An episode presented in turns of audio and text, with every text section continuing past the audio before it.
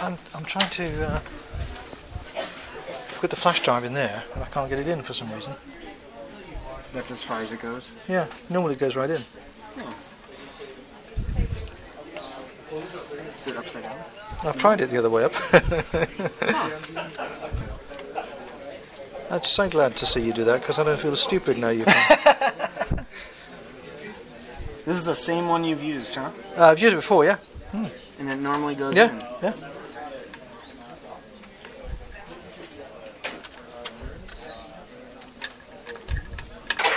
Well,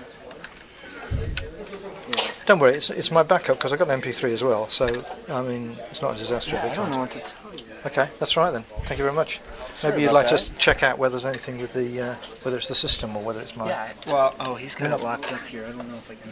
No, not tonight. I mean, just you Yeah, know, I'll see leave, if it, I'll yeah. leave a note. Yeah. Okay, that's great. Thanks a lot. Good thing you got backup. so, all right. Thanks a lot.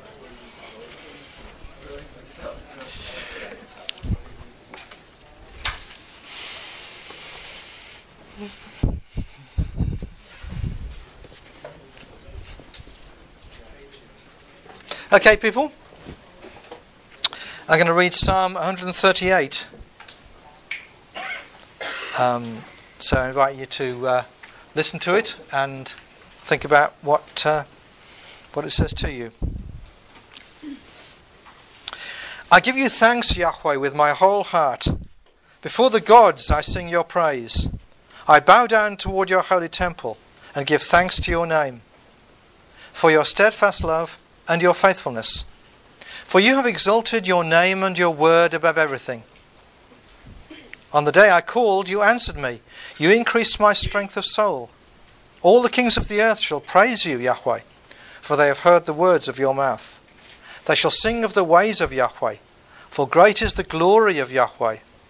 For though Yahweh is high, he regards the lowly, but the haughty he perceives from far away. Though I walk in the midst of trouble, you preserve me against the wrath of my enemies. You stretch out your hand, and your right hand delivers me. Yahweh will fulfill his purpose for me. Your steadfast love, Yahweh, endures forever. Do not forsake the work of your hands.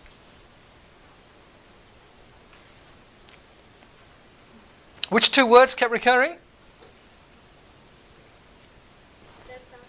Steadfast love is one of them, yeah? And the other one is?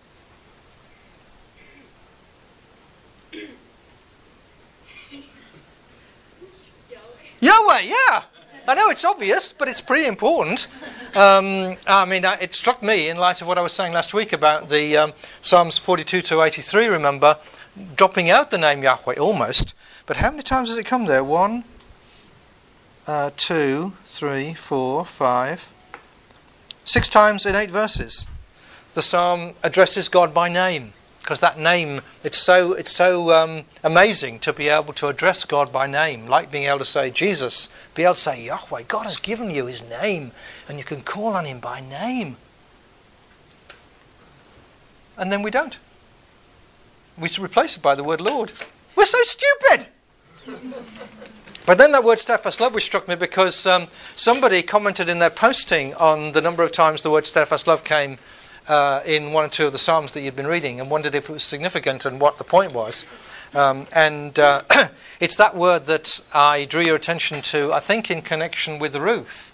That word chesed, uh, that plays a key role in Ruth, uh, but plays a pretty key role throughout the Old Testament, um, and is really the, if you, you could say, the, the Hebrew equivalent to the New Testament's technical word for love, the word agape. Um, it's, it's a kind of love, chesed is a kind of love that is outrageous um, in, in what it does, in how far it will go. Uh, it reaches out, uh, does chesed, when there's nothing in the person to whom it reaches out that makes them kind of morally deserve it. Uh, and, it and it keeps going in love and faithfulness when the person who is on the receiving end of it um, has um, uh, given up, has, has, has um, forfeited any right to expect that God, that, that God will carry on loving.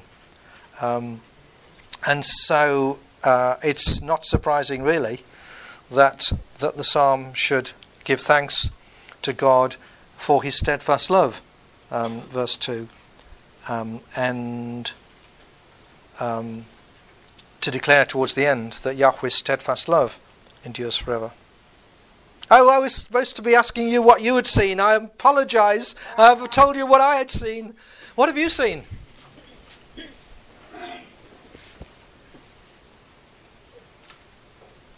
Well, that's what we saw, so you've robbed us of the chance to speak.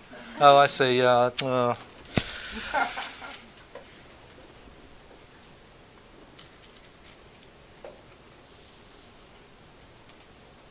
in the last verse, the Lord will fulfill his, like, Yahweh will fulfill his purpose for me.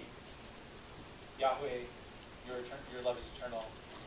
You know, again, it's that sense that Yahweh will fulfill the purpose that he has for us, Hmm. no matter what, even going through good times, bad times. Right. And when you couldn't necessarily have any conviction that um, whatever was the purpose for your life was going to be fulfilled, um, Yahweh doesn't give up on it. Yeah. Mm-hmm. Um, by the same token, though, it's so interesting that it's it's it's, it's almost reminding God of something, or or saying, don't don't forget what you know, don't forget, don't, don't not do what you said you were going to do. Yeah. It's, it's so radically conversational in that way to to remind it to say, you know, it's like my mom tells me to finish doing what I what I.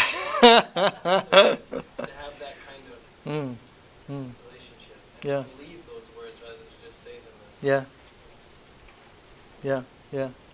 That reminds me of something else in somebody's posting where they said they were a bit bemused by the idea of God being personal. What does it mean for God to be personal? Um, and I was thinking, what, what do we, what's a person? A, a person is somebody who thinks and who feels and who makes decides about ma- makes decisions about things um, and who um, lives in relationship with other persons, relates to other persons. Um, those are the key, key things about being a person. Does anybody? Uh, what else is true about a person? Is somebody who thinks and feels and plans, makes decisions, uh, is in relationship with other persons. What else does being a person mean? Mm-hmm. Um, you're communicating with that person, their feelings, their thoughts, their Yeah. ideas, their opinions. Opinions, ideas. about, Yeah. You know, what they think. Yeah. feel, Yeah. You know. You're, re- you're, you're communicating, you're relating to this other, when you're relating to another person, you're relating to this other person who also thinks and feels and makes decisions and is in relationship to someone, yeah? I think there's something about empathy. Empathy. Often when kind of serial killers are, you know, when that kind of that, you're trying to decide whether they're mentally stable or not. It's whether they feel any empathy towards their victims Right. or not. So Right. there's that distinction about humanity that there's an imagination there of what, what it must like to be in someone else's Be another person, yeah, okay. So when we talk about God being personal, then we're saying God is somebody who thinks, God is somebody who feels, God is somebody who makes decisions, who has purposes. Um, God is somebody who is in relationship um, within God and with us. God is somebody who um, knows that we are that kind of person and relates to us as that kind of person and um, is empathetic with who we are. Um, that do you see how that you, you reminded me of that in talking about the uh, the way in which the, the, the psalmist is making that kind of assumption uh, about God. Yeah.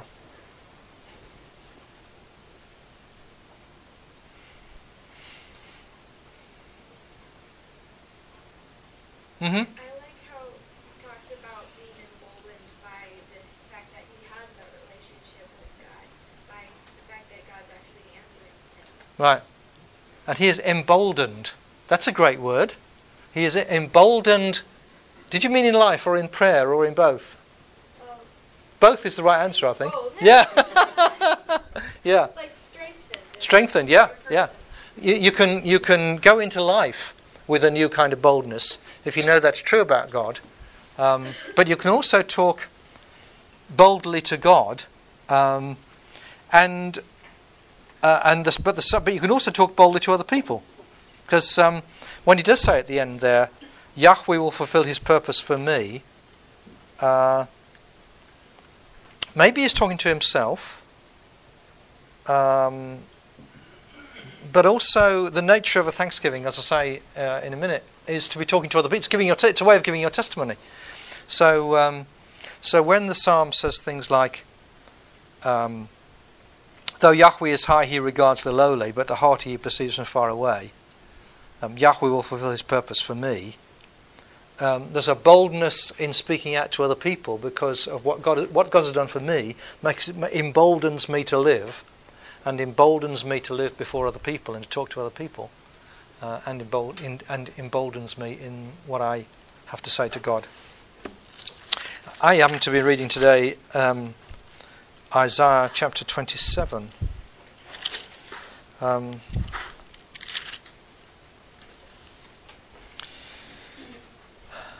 which, uh, 26, 27. Um, which um, uh, includes saying some things to God like, um, If favour is shown to the wicked and they don't learn they don't learn righteousness in the land of uprightness, they deal perversely, and do not see the majesty of Yahweh. Yahweh, your hand is lifted up; they don't see it. Come on, when are you going to do something about it? Let them see your zeal for your people and be ashamed. Let the fire for your adversaries consume them. Uh, there's a, a um, Yahweh in distress. Our, our fathers sought you. They poured out a prayer when your chastening was on them. Like a woman with child who writhes and cries out in her pangs when she's near her time, so were we because of you, Yahweh. We were with child, we writhed, we gave birth only to wind. We've won no, won no victories on earth. No one is born to inhabit the world. There's a kind of uh, emboldenedness about the way in which um, the people feel free to, to speak to Yahweh. Um, which can sometimes get you into trouble because Yahweh can then be bold back um, as Job found. But then it's a per- it is a genuinely personal relationship, as we've seen with the uh, with the laments already. It's a person-to-person relationship because in a real person-to-person relationship, you can talk bold and the other person can talk bold, and that's okay because you're dealing with real. It's a re- it, there's real issues, real um, relationship here. Okay, let's sing the song. Give thanks with a grateful heart. Give thanks unto the Holy One. Give thanks because he's given Jesus Christ his Son. Give thanks with a grateful heart. Give thanks unto the Holy One. Give thanks because he's given Jesus Christ his Son. And now let the weak say, I am strong. Let the poor say, I am rich, because of what the Lord has done for us. And now let the weak say, I am strong. Let the poor say, I am rich, because of what the Lord has done for us. Give thanks. Gracious God, we thank you that you are the God of steadfast love. We thank you that you are a God who invites us to address you by name. We thank you that you are a God who is a person as we are and who relates to us as persons and empathizes with us as persons. We thank you for the privilege of being able to call on you and to be bold in what we say to you in our prayers, and then be bold in our lives and in our thanksgiving and in our talk to other people because of what you, we see you do. We pray for your presence with us this evening that we may see, see more of that and other things as we study the scriptures together. We pray in Jesus' name. Amen.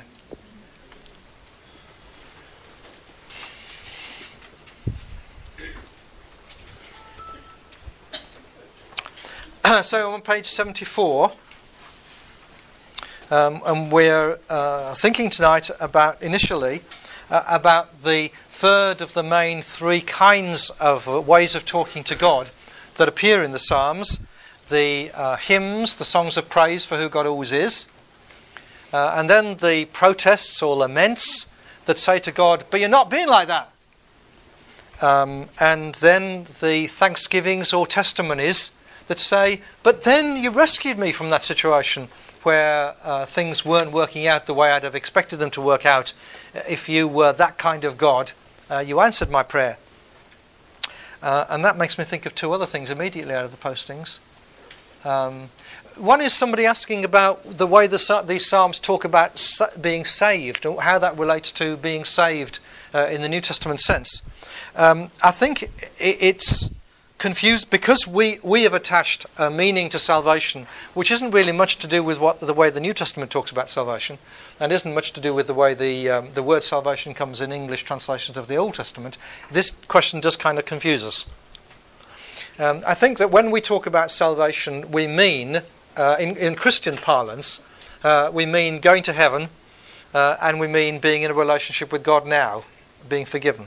Is that is that true? Is that, will that do as a summary? Yeah. Thank you.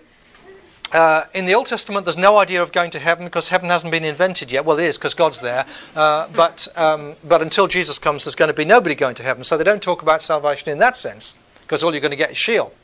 Boring, but not, not, um, uh, not particularly uncomfortable, just a bit of drag. Uh, unless you like being asleep, which many people do, so it will be okay from that point of view. So there's no salvation in that sense. If by salvation you mean being, in, being forgiven and being in living, living relationship with God now, then uh, the Old Testament is full of salvation.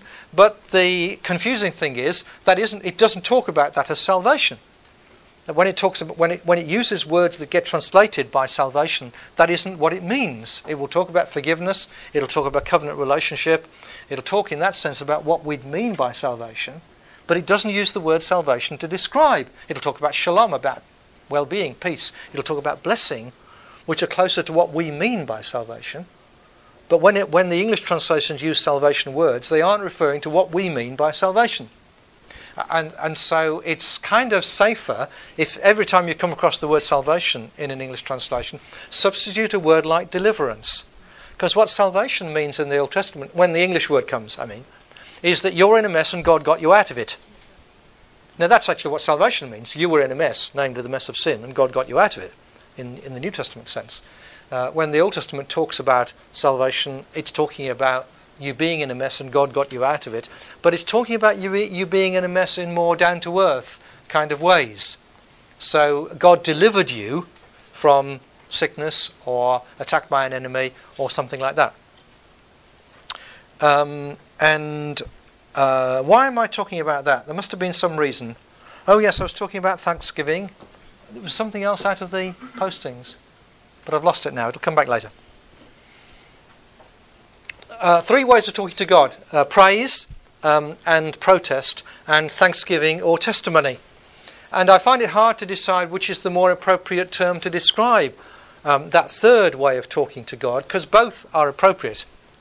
The usual word in the textbooks that talk about the Psalms uh, refer, is to refer to them as thanksgivings. And that's appropriate insofar as thanksgivings um, speak to God.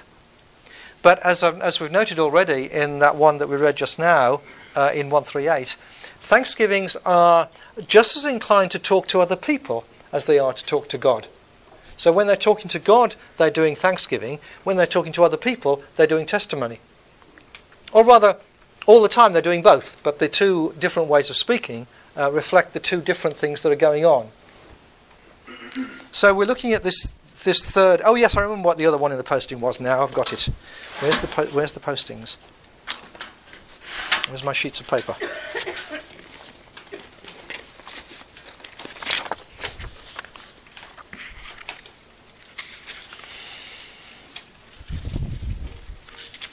Yeah, somebody asked. Um, are there more psalms of praise or lament in the book of Psalms? And should our own corporate worship mimic this in the church today? Um, well, the, the, answer is uh, half the psalms are psalms of lament or protest. And then of the rest, uh, apart from the ones that are prophetic, they're addressed from God to human beings. If you're looking at the ones that are addressed from human beings to God, then most of them are prayers of protest or lament. And then the next biggest category would be psalms of praise, and the psalms of thanksgiving testimony would be the third smallest, cat- the, the smaller of the three, smallest of the three categories. Um, I would then say that in terms of our worship today, uh, we are much more comfortable. We're much more used to be spending to spend the time in praise for who God, what God always is. Uh, we don't spend a whole lot of time in most churches um, telling one another what God has done for us in the past week and rejoicing on the basis of that. Uh, and we don't spend a lot of time in most of our churches telling God how terrible life has been in the last week and ple- uh, in the last week, and please will you do something about that? Uh, and so, if we wanted our worship as well as our prayer to reflect the balance in the Psalms, we've got a long way to go in terms of um, seeking to free our worship up into the kind of richness of balance that the Psalms have got. So, three ways of, um, uh, three forms of uh, ways of speaking to God, and this is the third. Uh, and I'm going to look uh, a bit at the nature of these psalms of thanksgiving or uh, psalms of testimony that um, you'll find the outline of on page 74. Uh, and there at the top is a list of them, of which you'll see there are about 15 there. it's the special stress of Klaus Westermann amongst the guys who've written illuminatingly uh, on the Psalms in the last 50 years or so. Um, he, uh, his original book about this was The Praise of God. It's called The Praise of God in the Psalms, which sounds as if it'll be a really interesting book and is amazingly hard to read. Um, I warn you. Uh, and I realize it's, it's been really badly edited. Uh, I mean, it, need, it needed some editing. It was actually his dissertation, and dissertations are allowed to be unreadable because only three people are ever going to read them. That's the three um, examiners. Uh, but it was really good that he published his dissertation, but a real shame that somebody didn't edit it first. So if you try to read it and you think this is very hard to read, you're, you're okay. You've, you've perceived the truth about the book. Um, there is an enlarged version of that book called Prayers, uh, Praise and Lament in the Psalms, uh, in which he added several interesting um, papers uh, about the nature of lament to the original. More intelligible is, is his book, um, The Living Psalms, uh, which looks at a number of examples uh, of the Psalms. What Westermann thinks is important, uh, again, when you write a PhD, you have to you have to be able to something you have to be able to say something new. You see, and claim that the new thing you're saying is really important. Uh, otherwise, they won't give you your PhD. It's a tiresome thing about the system, but it's just the way it works. Um, and he thinks it's very important that you should call Thanksgiving Psalms declarative praise rather than Thanksgivings, because the nature of Thanksgivings is to declare what God has done for you. Um, and if you look at it that way, you can see the link uh, between Thanksgiving and testimony. Testimony, of course, meaning not me telling people what a terrible sinner was when I was age 12 uh, and then got converted when I was age 13. Um, which is often what testimony means. It refers to how we got converted. Testimony, in the way that um, I'm using it in connection with the Psalms, is talking about what God did for you last week, not what God did for you 10 years ago or 50 years ago um, in bringing you to come to know Christ. Declarative praise, as Westermann calls it, thanksgivings, testimonies, then, is praise that declares what God has done for you. And Westermann then makes a contrast between that and the nature of hymns, which he calls descriptive praise. So hymns describe what God always is, thanksgivings declare what God has just done for you. Praise, by, praise like that, he notes, uh, begins in life and it's personal, but it has to become public, to become testimony. And his starting point in talking about that is the account of the Israelites giving their praise of God for bringing them through the Red Sea in Exodus chapter 15, uh, where they, they aren't in the sanctuary yet because they haven't built it. They can't go to church to give the kind of praise that Exodus 15 gives. But it doesn't stop them giving praise. That when God has just when God has just done something for you, you can't but then stand back and praise God for what God has done. But says Westermann, it's significant though that you don't just stop there that you do take that worship um, into the context, you take that praise into the context of the worship of the people of God uh, in order that your praise can become, your thanksgiving can become public, can become testimony. Uh, and I often recall with a smile an occasion in our um, seminary chapel uh, in England when the student who was taking the chapel service invited people to um, think about what had gone, what God had done for them in the past week, and to give give thanks to God silently in their hearts for that. Now, anybody who ever wrote a psalm would have laughed at the idea, because you can't give thanks silently. Both because your enthusiasm is too great, but also because part of the point of the giving thanks is that it should be out loud so that other people hear about it. Uh, praise begins in life and it's personal, but it must become public and thereby become testimony. Uh, well, here's an example to add to the ones that you looked at um, for this week. Um, you looked at 30 and 118. Here's 116. Uh, I love Yahweh because he has heard my voice and my supplications. Because he inclined his ear to me, therefore I will call on him as long as I live. The snares of death compassed me, the pangs of Sheol laid hold on me. I suffered distress and anguish. Then I called on the name of Yahweh. Yahweh, I pray, save my life. Gracious is Yahweh and righteous. Our God is merciful. Yahweh protects the simple. When I was brought low, he saved me. There's that word. Return, O my soul, to your rest, for Yahweh has dealt bountifully with you. There's that word Yahweh again, three, four, five, six times in seven verses.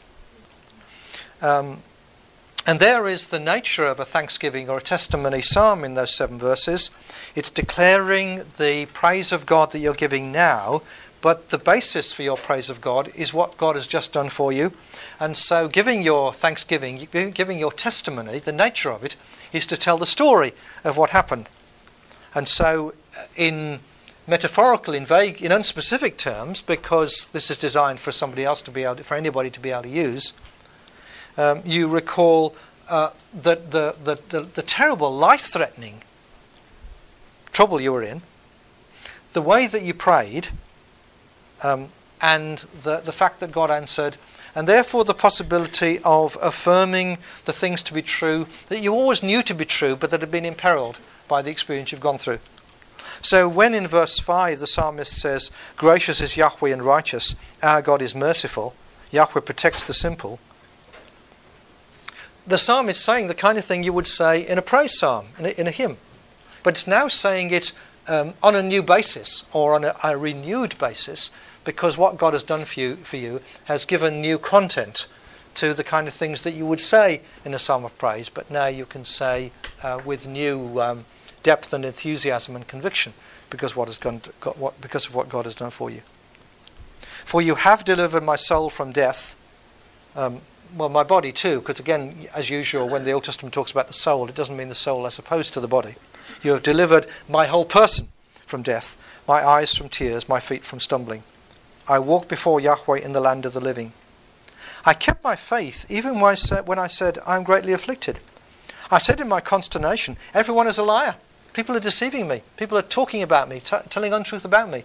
Uh, I'm in peril, maybe, in the um, deliberations of the elders at the city gate when I'm being accused of something that I haven't done.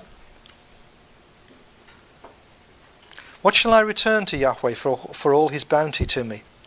I will lift up the cup of salvation, the deliverance cup, um, the, uh, the kind of uh, a, a, drink offering or something that you would offer uh, in the temple and call on the name of Yahweh. I will pay my vows to Yahweh in the presence of all his people. Um, I, I told Yahweh that when Yahweh answered my prayer, I would come and bring an offering that expressed my appreciation. And now I'm doing that. Precious in the sight of Yahweh is the death of his faithful ones. In other words, um, God doesn't let it happen. Not precious is the death means precious is the life would be more the way we would put it. Yahweh, I am your servant. I am your servant, the child of your serving girl. You have loosed my bonds. I will offer you a thanksgiving sacrifice and call on Yahweh's name. I will pay my vows to Yahweh in the presence of all his people, in the courts of the house of Yahweh, in your midst, O Jerusalem. Praise Yahweh. If you're going to express thanksgiving, gratitude to God, then the Israelites were privileged in the fact that they had external, outward ways of doing that. There were sacrifices you could come and offer. So that your um, thanksgiving wasn't just words, which can be cheap. If you want to express appreciation to somebody, then um, it's natural to express it in a concrete, visible, physical, material sort of way. And the Israelites, uh, unlike us, were able to do that because they had the sacrificial system, which links, incidentally, with uh, the nature of the end of Psalm 51, which puzzled um, a number of people for more uh, than one reason, I think. Some of the reasons for the puzzle are to do with um, David in relation to Psalm 51, but and we'll come back to that question later. Um, but um, but some people were puzzled at the apparently contradictory things that were being said about sacrifice towards the uh, end of that psalm. You have no delight in sacrifice. If I were to give a burnt offering, you'd not be pleased. Because if you're in a position of sin, then you can't, you, it's no good thinking you can buy God off by offering God a sacrifice. The sacrifice acceptable to God is a broken spirit, a broken and contrite heart, O God, you will not despise.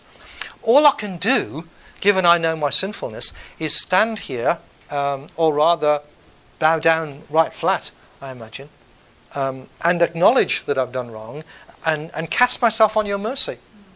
There are no sacrifices in the Old Testament that are designed to deal with sin. Now, I know this is a weird idea because um, Christians tend to think that sacrifice is mainly to do with sin. It isn't. Um, there, are, there are no sacrifices can't deal with sin. The, all you can do when you've done wrong is catch yourself upon God's grace and God's mercy. But uh, when things are okay between you and God, then you can start offering sacrifices. The, the, the, the significance of sacrifice is almost the inversion of what um, Christians often think it is. The point about sacrifice is more to be able to give concrete expression to your love for God and your commitment to God and your gratitude to God than to try to um, buy God off or something. Uh, and so that's why it's natural at the end of Psalm 51 that um, that, that when the sin problem has been sorted out, and if God has accepted you simply casting yourself upon His mercy, and if the relationship between you and God has been sorted out and it's okay again, then you can start. That's when you start offering sacrifices, because the relationship is okay and you can live a normal kind of life with God. So that's why the psalm can end up by saying, Do good to Zion in your good pleasure, rebuild the walls of Jerusalem. Then you delight in right sacrifices, in burnt offerings and whole burnt offerings. Then bulls will be offered on your altar. When things between me and you are okay, the psalm says, then I can start offering sacrifices. I can't do that now because the relationship between us needs sorting out first.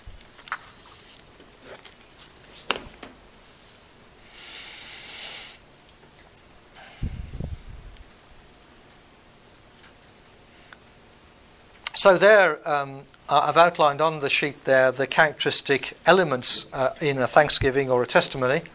Uh, which you can see in that Psalm 116. Uh, there's characteristically an invitation to other people to praise and or a commitment to praise on the part of the psalmist. Um, so there's talk at the beginning, uh, I love Yahweh because he's heard my voice and my supplication. Towards the end, uh, what am I going to do uh, for, to, to Yahweh for his bounty to me? Um, I'll give praise to God. There's a recollection of the experience of affliction and prayer that we've seen. Uh, there's God's response. Um, when I was brought low, He saved me, He delivered me. There's often a renewed invitation or commitment to praise, as there is in this psalm. And there's often a transition to ongoing praise that doesn't just praise God for the particularity of what God has just done, but praises God for what God always is. That, as I say, has been reinforced. My conviction about that has been re- has been reinforced by what I've gone through. These psalms uh, uh, in um, in Hebrew, the, the, Hebrew word for thanksgiving is todah. It's the Hebrew modern Hebrew word for thank you. If you ever hear, if you ever land at Ben Gurion Airport and you listen to all those announcements on the PA, the thing that comes at the end of everything is todah, thank you. Um, Thank you is the word for thanksgiving, um, and thus, in this context, also the word for testimony or the word for confession. Not in the sense of confession of sin, but we talk about confessing, our faith and we talk about confessing our sin. And the thing that confessing your faith and confessing your sin have got in common is that they are telling a story. We don't necessarily think of it that way, but that's why I think the two the, the word can be used in those two ways. When you confess your sin, you are doing the kind of thing that Psalm 51 says. You are telling a story. You're saying, "This is what I did." I think I uh, told you about how the story, the telling of the story in the books of Kings, has been described as an act of praise at the justice of the judgment of God. It's, it's the, the, the books of Kings are a confession of having done wrong. They work simply by, by telling the story. The story kind of speaks for itself. Tell the story, uh, and it's an act of confession. And likewise, when you confess your faith, you're talking about what God has done, something essentially narrative, story like about confession. Uh, and uh, there's something essentially narrative, story like about thanksgiving and about testimony. So it is, um, Westermann points out, uh, it's, it works, uh, thanksgiving or testimony does, more by talking about what God has done than by talking about my feelings. It's you have done this more than we are so grateful. Um, Westermann uh, point makes that point. Um, I can't remember whether, whether this that the, the extra phrase there is mine or his. God even has glory in the grammar. That is, God is the subject of the verbs. If I'm the subject of the verbs, it's funny how sometimes when we're talking about we want to give all the glory to God, and we can go on and on about that, but we are the subject of all the verbs. Lord, we really want to praise you. Really, really want. We, we, we, we, we, we, we. It gives it away. If you really want to give glory to God, it's God who becomes the subject of the verbs. Uh, and that's how it is quite a lot in these Psalms of Thanksgiving. Mm-hmm. Does anything in scholarship uh, share about the todah being a gesture with the hand lifted up at all? Uh, the um, they do. The, they, the Psalms, uh, uh, the, the worship involves a lot of use of the body. Um, they, uh, the hands lifted up, I would think, is most common referred to as an attitude of prayer, because you, want, you, you put your hands out because you want God to put things in them. It's, I, I kind of get amused about how, probably when you were in Sunday school, your Sunday school teacher told you, Now, children, I want you to bow your heads and close your eyes and put your hands together. That's totally unbiblical. um, because well, but you can see why Sunday school teachers do it. Um, but, but the biblical attitude to prayer is not that your hands are like this, but your hands are like that, and not that your eyes are shut, but your eyes are open because you're looking towards God and looking for God to do it, to do something, and therefore you're lifting your head. Um, so uh, that's that's true about prayer.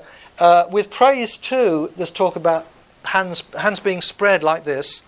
Um, I guess the same would be true about Thanksgiving, though I don't actually remember any particular passages where it uh, where it talks in those terms. But I'd expect, I don't imagine that when you were giving thanks, you'd say, "Lord, we're really grateful."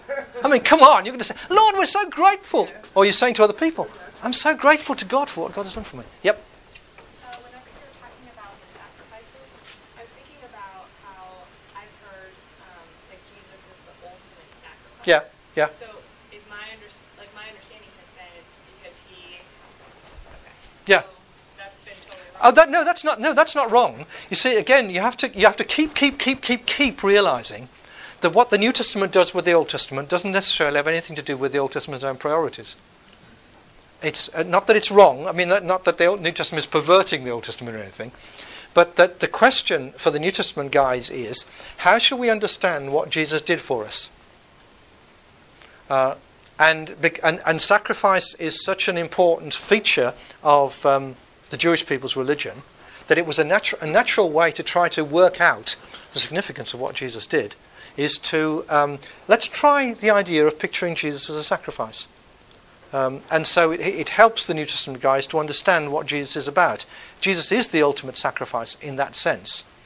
Um, you, you, he, not just, I mean, it, well, yeah, the Psalm 51 is, a, is an interesting example because it does talk, it, what the psalmist says in Psalm 51 is, um, You have no delight in sacrifice. If I were to give a burnt offering, you would not be pleased. Now, the point about a burnt offering is you give the whole of it to God. many sacrifices, you don't give the whole off to God. You share it with God. It's like it's a kind of communal, it's a fellowship meal. With a burnt offering, you give the whole of it to God. It's an act of total dedication. And, and what Jesus does is make the ultimate act of total dedication. He gives himself. Uh, he dies. That's it. Uh, and, uh, and likewise, again, the, the Old Testament does talk about sacrifice. I said the Old Testament doesn't talk about sacrifice in connection with sin. It does talk about sacrifice in connection with purification, which isn't necessarily sin, but, but relates to sin. Um, and the image of purification then is one that you can apply. You can say, well, what Jesus did was bring about our purification. Uh, but again, the, the, the way of thinking about it has, um, has moved on. It's being, the, the New Testament is using the way of thinking um, in, in a different way from the, in a way that overlaps with the Old Testament, but not in a, um, it, it doesn't correspond to the whole of the way the Old Testament talks about say, sacrifice. Yep. And then, sorry, can you say the difference between the purification and then sacrifice for sin? Yeah. Well, purification is if um, if somebody dies, it's your responsibility. uh, If somebody dies, someone in your family uh, dies, then you're involved in making sure they get buried. They get their body gets cleaned, uh, and and you bury them and so on. But you can't then go straight from you, you can't go straight from burying somebody into worship. Uh, and it looks as if the logic of that, uh, because uh, contact with a corpse makes you unclean, means you need purification. And the logic is probably um, that that God, uh, this is the best guess about this, is that the nature of God is to be the living God. There's a contradiction between God and death. And so for you to, as somebody who's had contact with death, to come straight into contact with God kind of messes things around. And so you need to be purified. Now there was nothing wrong with your burying your the member of your family who died. It's not it wasn't a sin, but it did bring about a kind of uncleanness. And so that's the difference between sin and impurity. Now, to complicate it slightly, sin itself makes you impure, but sin isn't the only thing that makes you impure, right? So, that, yeah, does that is that okay? Um, a, a kind of side issue that arises out of Psalm 118, um, which you read for today uh, as a Thanksgiving psalm, that it raises questions uh, about in, in terms of its ways of way of talking about the king. Um, some of you again wanted you wanted to know about Psalm 118 and 30 and whatnot, who wrote these psalms and when. Uh, and I need to invite you to say after me, we don't know when anybody wrote any of the Psalms. Are you ready? We don't know when anybody wrote any of the Psalms. And it doesn't matter. And it doesn't matter. Uh, we'll come back to David in Psalm 51 uh, later on this evening. So get used to the idea that we don't know and that it's okay. Because the reason why they are what they are, and almost I'm prepared to say, the reason why they don't tell you who wrote them is that that's irrelevant. The point about the Psalms is not for you to understand what was going on in the life or the mind of the person who wrote this Psalm. The point about the existence of the Psalm is for you to be able to see how you could use it in your life. It's where you are, not where the psalmist was, that counts with regard to uh, a proper understanding of the psalm. Um, and uh, but but with Psalm 118, you can see that in some way uh, it relates to the position of the king in worship, uh, and you can see that the um, that the last part of the psalm does get quoted and applied to Jesus on Palm Sunday. Uh, blessed is the one who comes in the name of Yahweh. We bless you from the house of the Lord. Uh, oh, sorry, one verse too late. Save us, we beseech you, O Yahweh. Yahweh, beseech you, give us success. Blessed is the one who comes in the name of Yahweh. We bless you from the house of Yahweh. Save us is Hosanna. When the um, when the people cry out Hosanna um, on that first part, uh, Palm Sunday, they are um, saying the first word out of Psalm 118, verse 25 and they are, by implication, assuming that this psalm is about what God is going to do through the Messiah. And it's natural for them to do that because the uh, because whereas in its original context the psalm you can tell is talking about something that the king that they got was involved in, the king had been involved in leading the people in some kind of action and God had rescued them and given them deliverance and so on. Uh, once there are no kings, then there's nobody for this psalm to apply to. No, nobody, nobody, no individual king to use this psalm. And so that it can naturally become the kind of psalm that one day the Messiah will be, a position, will, will be in a position to, uh, to declare. And so that when people um, quote Psalm 118 in connection with Jesus, that they are in effect saying, We think you might be the one that we see as, the, as going to be the fulfillment in that sense. The one who's in a position to say a psalm like Psalm 118 because you are the King of Israel. And they're acknowledging him as such. Now, that doesn't mean that the psalm started off as messianic. It means that by the time you get into New Testament times, um, that kind of psalm uh, is, is, is natural to apply to the Messiah. Um, well, I've anticipated slightly what I'm going to say in that little in this little paragraph on page 70, 74. That a psalm such as Psalm 118 raises the question of what we make of its way of talking about the king. What I mean when I when I say what we make of it, I mean what we do with it. Uh, the background to these psalms about the king is the importance of the covenant with David and with David's successors, which was seen, for instance, in Psalm 89, that, one's, that one that talks in the earlier part about God's covenant with David, and then says towards the end, So why have you broken your covenant with David? Not because David is still alive, but because the covenant with David applies to um, David's successors. Uh, and you can see that, for instance, in Psalm 132. Uh, we've seen there are other royal psalms, prophetic psalms like Psalm 2 and Psalm 45 and Psalm 110. What happens to those psalms then after the monarchy is gone? And one answer might be they become protest psalms. That is, when you say a psalm like this, by implication you're saying to God, So where is the king who ought to be saying this psalm now? Um, or alternatively, what you might do uh, is see them as applying to the entire to the community as a whole. There's a very interesting passage, I think, in Isaiah 59 that points in this direction. Um, it's the passage that begins, How everyone who thirsts come to the waters. And then it says, Incline your ear and come to me, listen so that you may live. Uh, and I will make with you an everlasting covenant, my steadfast, sure love for David. I will make with you, Yal, plural, uh, an everlasting covenant, my steadfast, sure love for David. The, the, here's that word. There's that word chesed again. Uh, the kind of chesed commitment I made to David, I'm making with Yal. See, I made him a witness to the peoples, a leader and commander for the peoples. See, Yal shall call nations that Yal do, that Yal do not know. And nations that do not know Yal shall run to Yal. Because of Yahweh your God, the Holy One of Israel, for he has glorified Yal. Uh, in, in the time uh, of Isaiah 55, the time of the exile when there are no kings, uh, what the prophecy is here saying is the kind of commitment that God made to David and the kind of commission that God gave to David is now being given to Yal as a people. Uh, and if that's the case, then when you uh, read one of these psalms about the king, you can say, We're all the kingly people. Back at the Exodus, God had said, um, You're a kingdom of priests and a holy nation. You're, you're all a royal people. So the, the commitment that God made to the king was never really just meant for the king, it was for the king as representative of all of you. Um, so when you read a, a, psalm about the king, you can apply it um, to, uh, to the whole people. The other direction to go, which is the one that was implicit, the one that's implicit in um, what I was saying just now about Psalm 118 in relation to the Gospels, the other direction in which you can go uh, is the one that's more familiar to us, uh, of assuming that the Psalms about the king relate to the Messiah.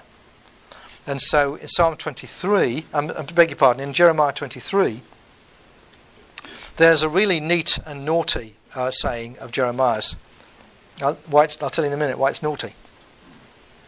The days are surely coming, says Yahweh, when I will raise up for David a righteous branch. That is, David is the David's tree has been cut down, um, but David's tree is not finished a stump can come from the shoot of Je- a shoot can come from the stump of Jesse, um, Isaiah says, and Jeremiah is using the same uh, metaphor. I will raise up for David a righteous branch, and he shall reign as king and deal wisely, and he shall execute justice and righteousness in the land. That's what David did. One of the neatest things that's ever said about David is he, is he paid attention to justice and righteousness. In his days, Judah will be saved and Israel will live in safety. So there's a future. Remember that ambiguity about the word Israel? Now, when Judah is set over against Israel, it evidently means the northern kingdom. It's Judah and Ephraim. Um, and Jeremiah knows that God has not given up on the northern kingdom, even though it was destroyed 100 years before um, this time of Jeremiah. In his days, Judah will be saved, and Israel, wow, Ephraim, that doesn't exist, will also live in safety. And this is the name by which this king will be called Yahweh is our righteousness. Now, the naughtiness there is that the king of the day is called is Zedekiah, whose name means Yahweh is my righteousness, but who was nothing like that kind of guy. So Jeremiah is saying, you know that, you know that king whose name is supposed to say something about righteousness. I'll tell you about the real king who's going to embody righteousness, whom God is coming. And here is uh, Jeremiah presupposing that the kings that there are um, uh, aren't worthy of the name, and saying that eventually God is going to fulfill the nature of those commitments to the king. God is going to fulfill the messianic idea, if you like, to use our sort of terms. and in light of this, that kind of promise about the Messiah, which doesn't use the word Messiah, because the Old Testament never uses the word Messiah of a future um, Redeemer. I've told you that, haven't I? No, yes, I've told you that. Okay. Those of you who've forgotten, somebody else has nodded, so it's you've forgotten. It's not that I haven't said it. But I've said it again now. When the, the Old Testament uses the word Mashiach, but it never uses it about a future king, it only uses it about present kings or present priests. Uh, so it doesn't use the word Messiah that way. Um, and here it talks about a branch rather than about the Messiah. But one day Jeremiah says there's going to be, in our terms, a Messiah. Um, and so uh, the fact that you have only unsatisfactory Messiahs now and the fact that in just a very small number of years, 10 or 20 years after this, there won't be a present Messiah at all, there won't be a king at all, um, doesn't alter the fact that God will eventually send you that Messiah. And therefore, when you read these, that's the basis when you read these Psalms for seeing them as kind of descriptions of what the Messiah will be. Uh, pray, prayers and praises that the Messiah will be in a position to use when the Messiah comes.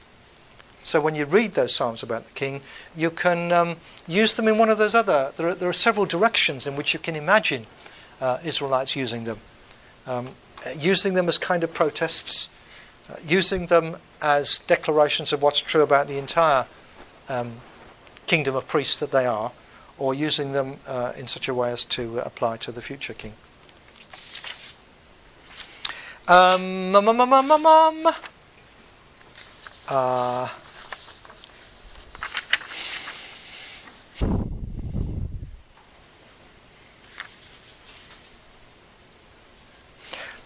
the next two pages in the um,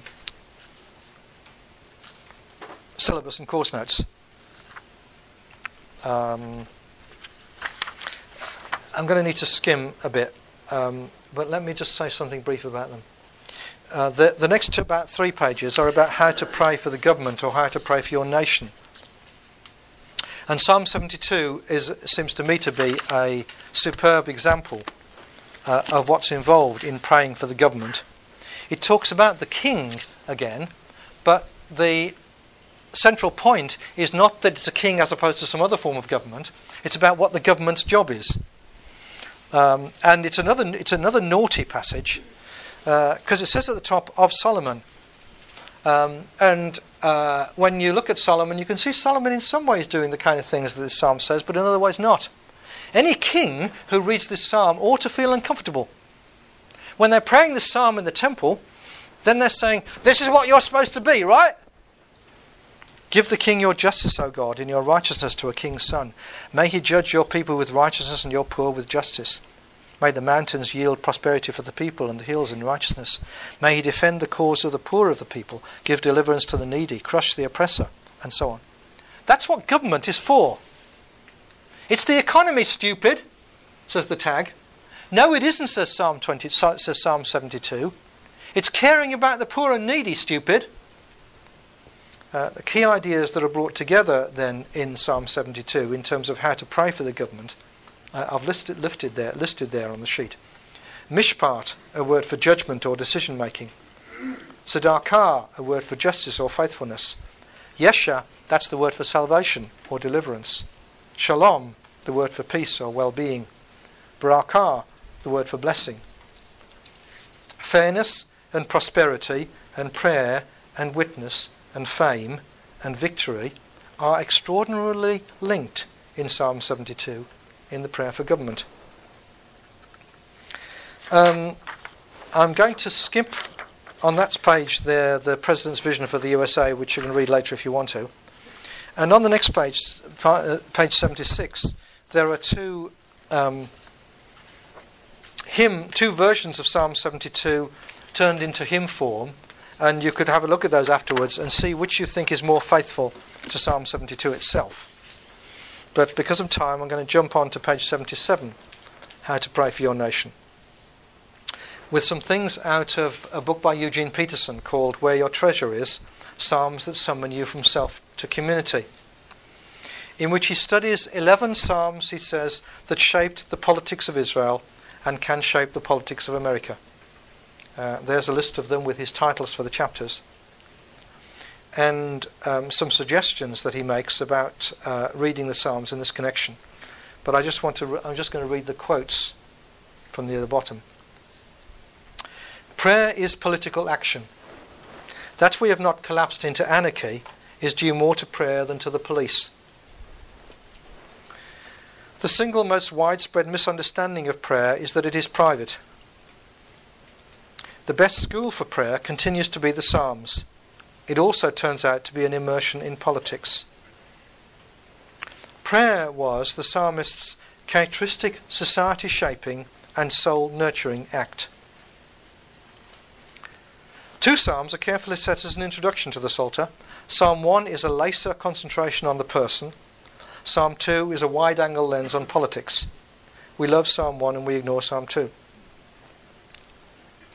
We often imagine that the Psalms are private compositions. All of them are corporate. All were prayed by and in the community. We are made citizens of a kingdom, that is, a society. God teaches us the language of the kingdom by providing us with the Psalms, which turn out to be as concerned with rough and tumble politics as they are with the quiet waters of piety.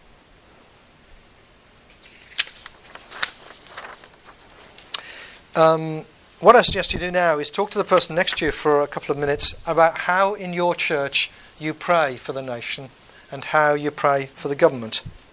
Uh, but you could also talk, if you want to, about some of those things I was talking about earlier about how we do Thanksgiving, how we do testimony, and maybe how we might do it more in a church context. Talk to the person next to you for a few minutes.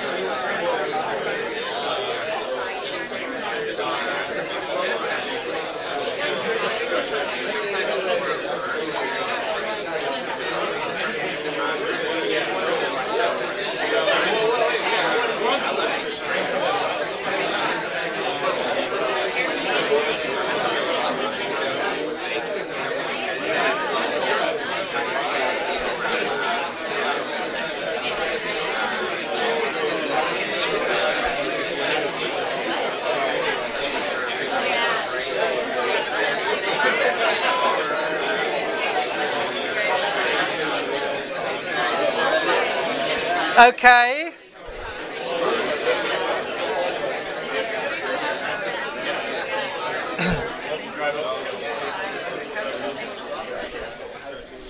Uh, anybody want to um, say anything about that or ask anything about that?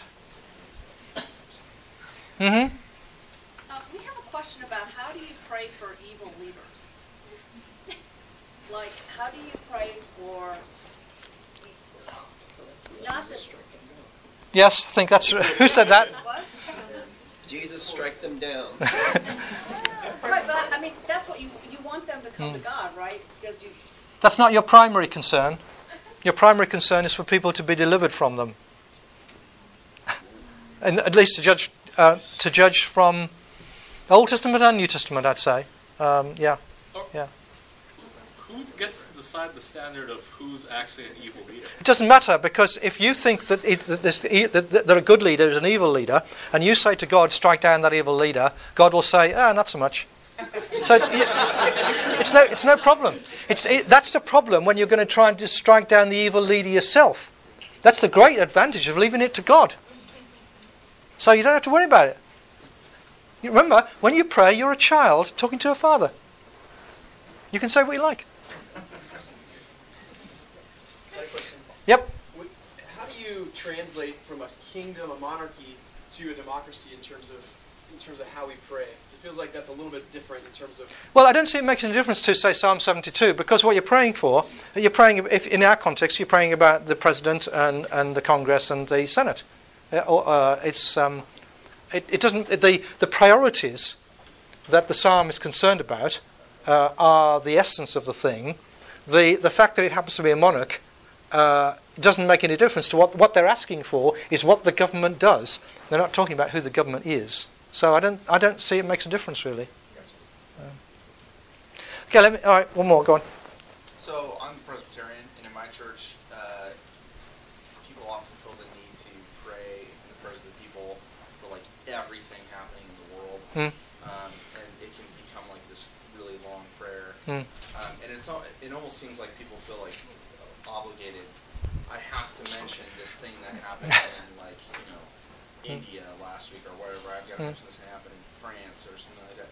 So uh, do you do you think? I mean, it just seems unfruitful to me sometimes. So Mm. we're just kind of naming, oh God, and we acknowledge that this earthquake happened. We pray for these people. What does it mean to say that you just pray for those people? I mean, is there a better way of praying for the nations that's a little more? The nearest I've got to a kind of insight on that is I find I find the Old Testament's image of um, that the Old Testament image of prayer is you're being admitted into the cabinet, into God's cabinet, uh, and God's cabinet is making decisions about what happens on earth. Uh, and and so when you pray, you are drawing the cabinet's attention to some things that it ought to uh, consider and do something about. Uh, and and I think that therefore. I find I feel fine about saying to God in my own prayers about naming people to God. I'm just I'm kind of reminding the cabinet, don't forget so and so. And and so I think that's okay. We don't have to do it to everybody, but if we simply name them, we are drawing the, the heavenly cabinet's attention to peoples that it needs to um, do something about. I think that's okay. I think that the so that's one image, uh, one insight that I find helpful out of the Old Testament. The other one is the the concreteness of the way these psalms talk, particularly the protests. Uh, and so, for instance, in our in our church, where we are less than a mile three, uh, away from where that um, African American kid got um, shot by the police uh, three or four weeks ago. Um, then I think every Sunday since then we've talked to God in the prayers of the people about that kid and his parents and the police and whatnot. Um, uh, simply saying, yeah, simply draw, drawing God's attention to that and asking God to be involved in the It situation. seems really that Yeah. you're Well, that's a good thing. Yeah, go on. yeah, getting you're getting particular. That's right. Things, Yeah. and you want to see God move and act on. Yeah. You know, in, in relationships and Yeah. intentions that are live, and that just seems a lot more productive to me than just sort of acknowledging. I don't. I don't know.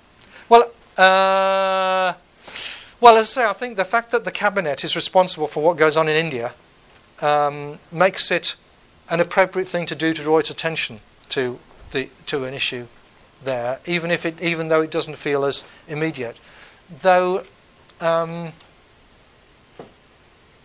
I think yeah, there's a lot to be said for being concrete, and and it may be that our I don't know uh, whether I think I was I was probably rude the other day, the other week about uh, the American assumption that America needs to sort out the entire world, um, and uh, and maybe this is another example that, that that maybe we feel that we need to talk about the entire world because the US feels responsible for the entire world. Um, and maybe we need to release ourselves from feeling responsible for the entire world.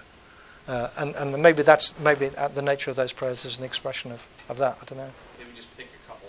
Yeah, um, yeah. I mean, be be concrete about some other part uh, of of the world, maybe. Um, yeah. Uh, but and yeah.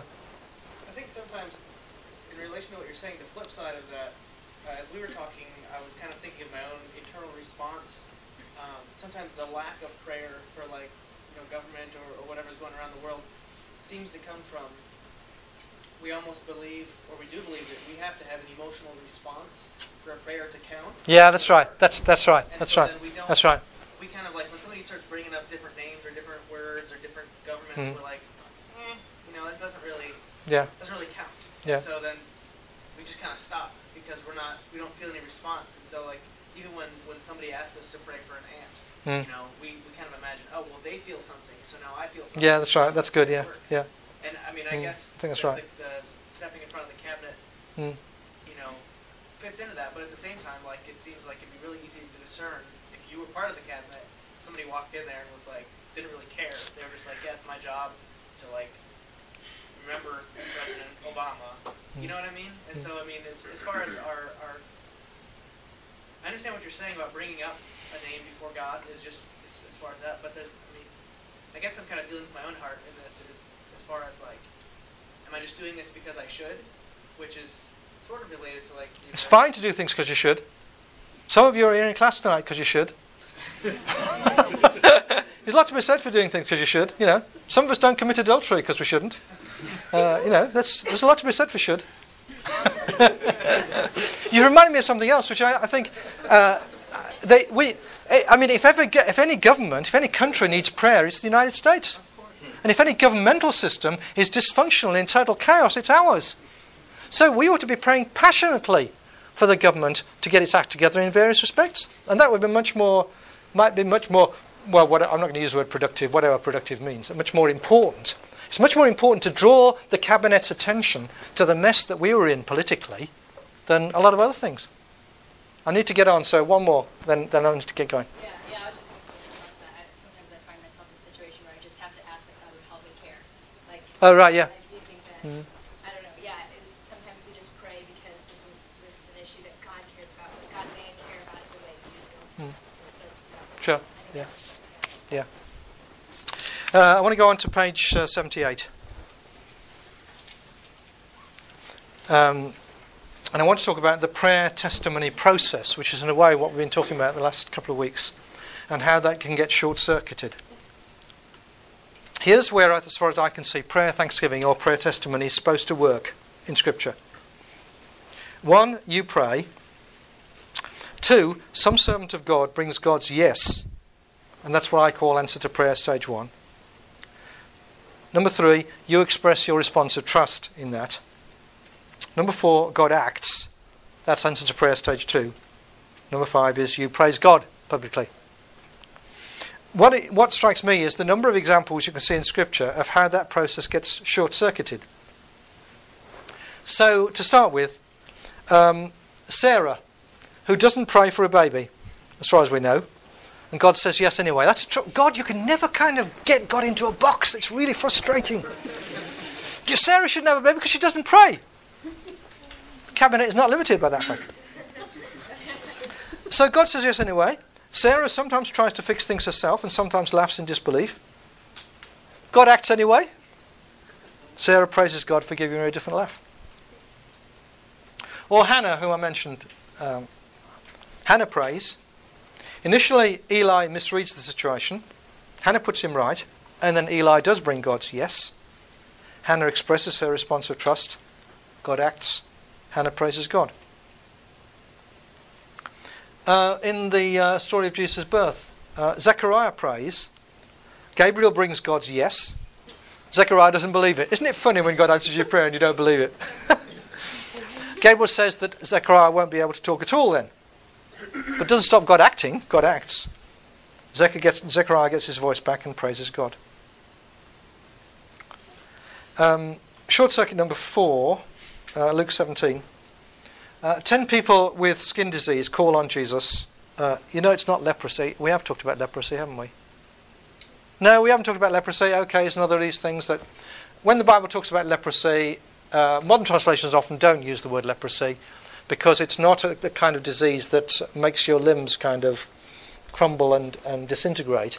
Um, it's, it's a skin disease. Actually, it fits with things we were talking about earlier on about purification. Uh, it's kind of more like psoriasis or something of that kind, some way in which the skin is, um, is kind, your skin is falling apart, so it looks actually as if the body, as in the, in the story of Miriam getting um, this skin disease in, in the book of Numbers, it makes this and draws this analogy. It's as if it's, it's, it's, you start looking as if, look, looking the way a corpse looks. Um, and, and so it's something that reminds people of death, that looks, like, looks deathly, and, and so it has the same um, kind of status almost uh, as, um, as death, and that's why uh, that, that sort of skin disease, uh, that kind of skin ailment, not necessarily disease, but that kind of skill phenomenon, uh, is something that brings impurity upon you, and therefore you, got, you can't rush into the presence of God because you um, will bring that impurity into the place that stands for the presence of God. So I'm talking about them not as ten lepers, but as ten people with skin disease. Uh, they call on Jesus. Jesus brings God's yes. They express their response of trust. God acts. Only one of them comes back to praise God. Number five, the Canaanite woman calls on Jesus. Jesus says no. She won't accept no for an answer. So he says yes. She expresses her response of trust, and God acts. Her um, expressing her praise is missing from the story, but maybe it's implicit in the story being here in Scripture at all. Um, short circuit number six, the story of um, Jesus from Gethsemane to the cross, well to afterwards. Jesus prays, nobody answers. Jesus expresses his response of trust. God abandons Jesus, but then God acts and raises him from the dead. And Jesus praises God.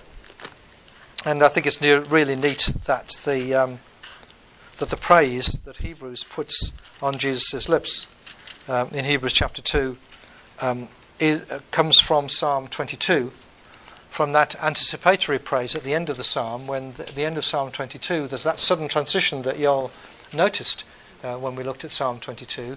Uh, and so, as the uh, earlier part, as the gospel story draws attention to links between the content of the earlier part of Psalm 22 uh, and what was going on on the cross, um, not least with Jesus saying, My God, my God, why have you forsaken me? Um, Hebrews picks up the last part of the psalm, uh, the declaration of um, uh, worship for what God has done in restoring, when it says, and, and says, For this reason Jesus is not ashamed to call them brothers and sisters, saying, I will proclaim your name to my brothers and sisters in the midst of the congregation. I will praise you um, a, uh, a process then of prayer and testimony that the Psalms, um, well, the, the, the, the, Psalms I think imply, but that you also see illustrated in various of those um, stories. And and the neat thing about those examples is you don't you don't have to worry too much if it goes wrong because God can make it go right anyway. Um, finally, before the break, with regard to the content of the um, course notes. Uh, the next page, page 79, uh, anyone can give their testimony, talks about the um, the way in which we could apply the way that these testimony psalms work to our own testimony, and you need to read that because you're going to write a testimony for next time. Um, let me see if there's any other postings I could uh, pick up.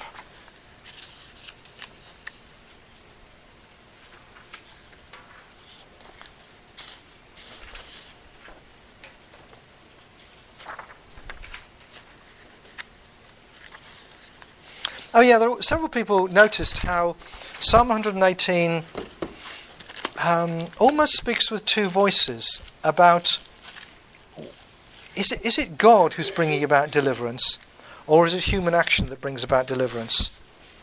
Uh, and the, uh, in a way, the the phrase that holds the two together is the phrase in the name of Yahweh. All nations surrounded me in the name of Yahweh. I cut them off. They surrounded me, surrounded me on every side. In the name of Yahweh, I cut them off. They surrounded me like bees. They blazed like a fire of thorns. In the name of Yahweh, I cut them off. What does Psalm 118 say about the ability of humans to do things in the name of Yahweh? Um, how are we to understand the psalmist's claim to have cut down the surrounding nations in the name of Yahweh? If the Psalms are primarily calling on God to bring action against their enemies, then this seems to stand in contrast. Here the people bring action against their enemies in Yahweh's name. Um, yeah, and there are both of those. Uh, the um, the the Psalms do the Old Testament as a whole makes the assumption that God works through human beings, and in particular that God works through Israel's politics, uh, and that's one of the ways in which God implements His purpose in the world uh, is by their taking action to put down enemies. Now it's um, uh, in the Psalms at least, maybe in the Old Testament as a whole. Yeah, probably in the Old Testament as a whole. It gives more space to the assumption that Israel doesn't do anything uh, and relies on God to act than it does to than, it gets, than the space it gives to the human beings taking action. Um, but it does certainly talk about the human beings taking action. It assumes that God uh, rules in the world by means of the Davidic king, that God's, God's plan, as it were, is to implement his reign in the world by means of the Davidic king, uh, and that taking action against the peoples who oppose Yahweh and oppose Israel is one of the ways in which God works. It does, it does presuppose that. Um, it's, um, it's part of the way in which God purposed to work through Israel. Um, yeah, it's just there. The assumption in the psalm uh, is that it wouldn't work out. It wouldn't work out that way if Yahweh wasn't involved. Otherwise, if the people had simply gone on, gone out and fought their battles and won them on their own, they wouldn't need to come back and give thanks to Yahweh for the extraordinary nature of the victory that they'd won. Um, but the presupposition of the, of the psalm is, is, is that the, is, the, is that against all the odds, they win victories. Uh, one of the um, strong motifs, again, particularly in Isaiah, uh, with regard to all this, is the motif of trust in Yahweh. Now, when we make war as a nation, we make war on the basis of um, whether it's in our interests uh, and whether we think we can win. Um, God expects Israel to make war uh, on the basis of what He will do in light of what's right, uh, and to do so thus on a basis of trust, uh, not on the basis of calculation in that sense. It, does also assume. Uh, Professor Stassen wants to, uh, wants to make a big link between Isaiah's stress on trust and, and non-violence, and there is a link uh, between that. That is, that, that is, if you go radically for, for non-violence, then that implies a radical kind of trust. Uh, in the Old Testament, there's trust involved in doing nothing quite a lot, um, but there's also trust involved in doing something, not because you are the big nation, because Israel hardly ever is. Israel is usually the little nation, and goes out and does something really stupid, uh, humanly speaking, because God tells her to go and do so. Uh, and the psalm is then in a position to testify to what God has done extraordinarily uh, on the basis of the fact that that's what God decided to do because that was the right thing in the situation. Okay, go away. Come back in 20 minutes.